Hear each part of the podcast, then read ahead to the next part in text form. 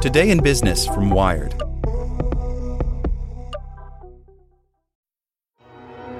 With supply chains becoming more complex, you need to stay on top of the latest logistics developments. So, if you work with logistics, you need the Beyond the Box podcast from Maersk. It's the easy way to keep up to date with everything from digital disruption in logistics to the need for supply chain resilience in today's market. Find out more and keep ahead of the game with the Beyond the Box podcast on logistics insights at maersk.com/insights. At Evernorth Health Services, we believe costs shouldn't get in the way of life-changing care, and we're doing everything in our power to make it possible. Behavioral health solutions that also keep your projections at their best? It's possible. Pharmacy benefits that benefit your bottom line? It's possible. Complex specialty care that cares about your ROI? It's possible because we're already doing it. All while saving businesses billions. That's Wonder made possible. Learn more at evernorth.com/wonder. Today in Business from Wired. Sloppy use of machine learning is causing a reproducibility crisis in science.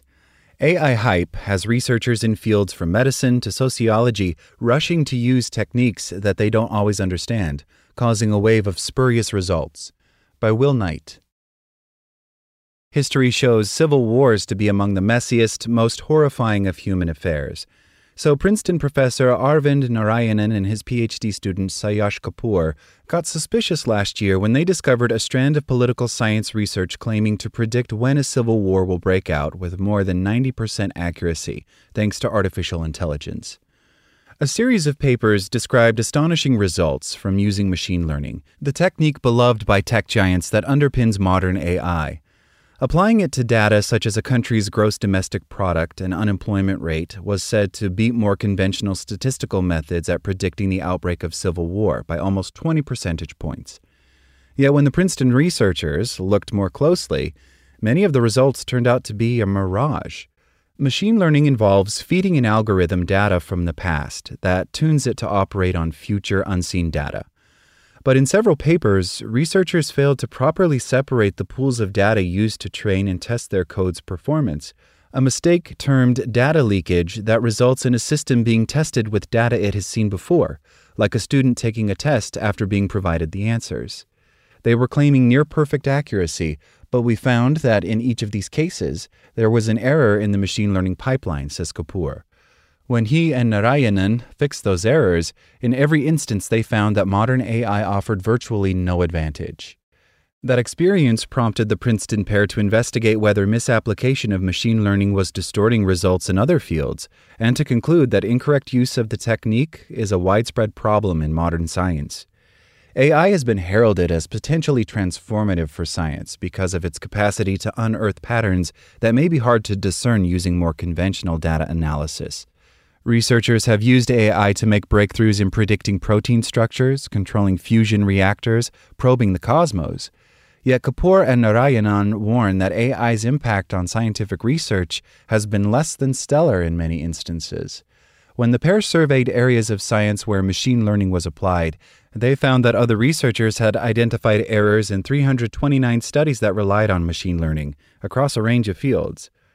Kapoor says that many researchers are rushing to use machine learning without a comprehensive understanding of its techniques and their limitations.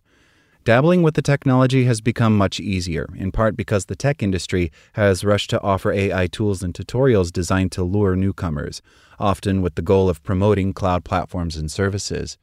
The idea that you can take a four hour online course and then use machine learning in your scientific research has become so overblown, Kapoor says people have not stopped to think about where things can potentially go wrong. Excitement around AI's potential has prompted some scientists to bet heavily on its use in research. Tonio Buonassisi, a professor at MIT who researches novel solar cells, uses AI extensively to explore novel materials. He says that while it is easy to make mistakes, machine learning is a powerful tool that should not be abandoned. Errors can often be ironed out, he says, if scientists from different fields develop and share best practices. You don't need to be a card carrying machine learning expert to do these things right, he says. Kapoor and Narayanan organized a workshop late last month to draw attention to what they call a reproducibility crisis in science that makes use of machine learning.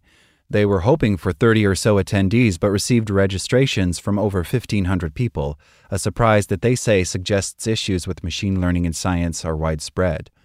During the event, invited speakers recounted numerous examples of situations where AI had been misused, from fields including medicine and social science. Michael Roberts, a senior research associate at Cambridge University, discussed problems with dozens of papers claiming to use machine learning to fight COVID 19, including cases where data was skewed because it came from a variety of different imaging machines. Jessica Hullman, an associate professor at Northwestern University, compared problems with studies using machine learning to the phenomenon of major results in psychology proving impossible to replicate. In both cases, Hullman says researchers are prone to using too little data and misreading the statistical significance of results. Momin Malik, a data scientist at the Mayo Clinic, was invited to speak about his own work tracking down problematic uses of machine learning in science. Besides common errors in implementation of the technique, he says researchers sometimes apply machine learning when it is the wrong tool for the job. Malik points to a prominent example of machine learning producing misleading results Google Flu Trends, a tool developed by the search company in 2008 that aimed to use machine learning to identify flu outbreaks more quickly from logs of search queries typed by web users. Google won positive publicity for the project, but it failed spectacularly to predict the course of the 2013 flu season. An independent study would later conclude that the model had latched onto seasonal terms that had nothing to do with the prevalence of influenza. You couldn't just throw it all into a big machine learning model and see what comes out, Malik says. Some workshop attendees say it may not be possible for all scientists to become masters in machine learning, especially given the complexity of some of the issues highlighted. Amy Winecoff, a data scientist at Princeton's Center for Information Technology Policy, says that while it is important for scientists to learn good software engineering principles, master statistical techniques, and put time into maintaining data sets, this shouldn't come at the expense of domain knowledge. We do not, for example, want schizophrenia researchers knowing a lot about software engineering, she says, but little about the causes of the disorder. Winecoff suggests more collaboration between scientists and computer scientists could help strike the right balance. While misuse of machine learning in science is a problem in itself, it can also be seen as an indicator that similar issues are likely common in corporate or government AI projects that are less open to outside scrutiny.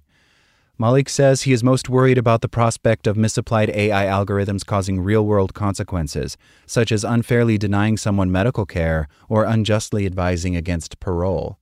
The general lesson is that it is not appropriate to approach everything with machine learning, he says. Despite the rhetoric, the hype, the successes, and hopes, it is a limited approach. Kapoor of Princeton says it is vital that scientific communities start thinking about the issue. Machine learning based science is still in its infancy, he says, but this is urgent. It can have really harmful long term consequences. Like what you learned?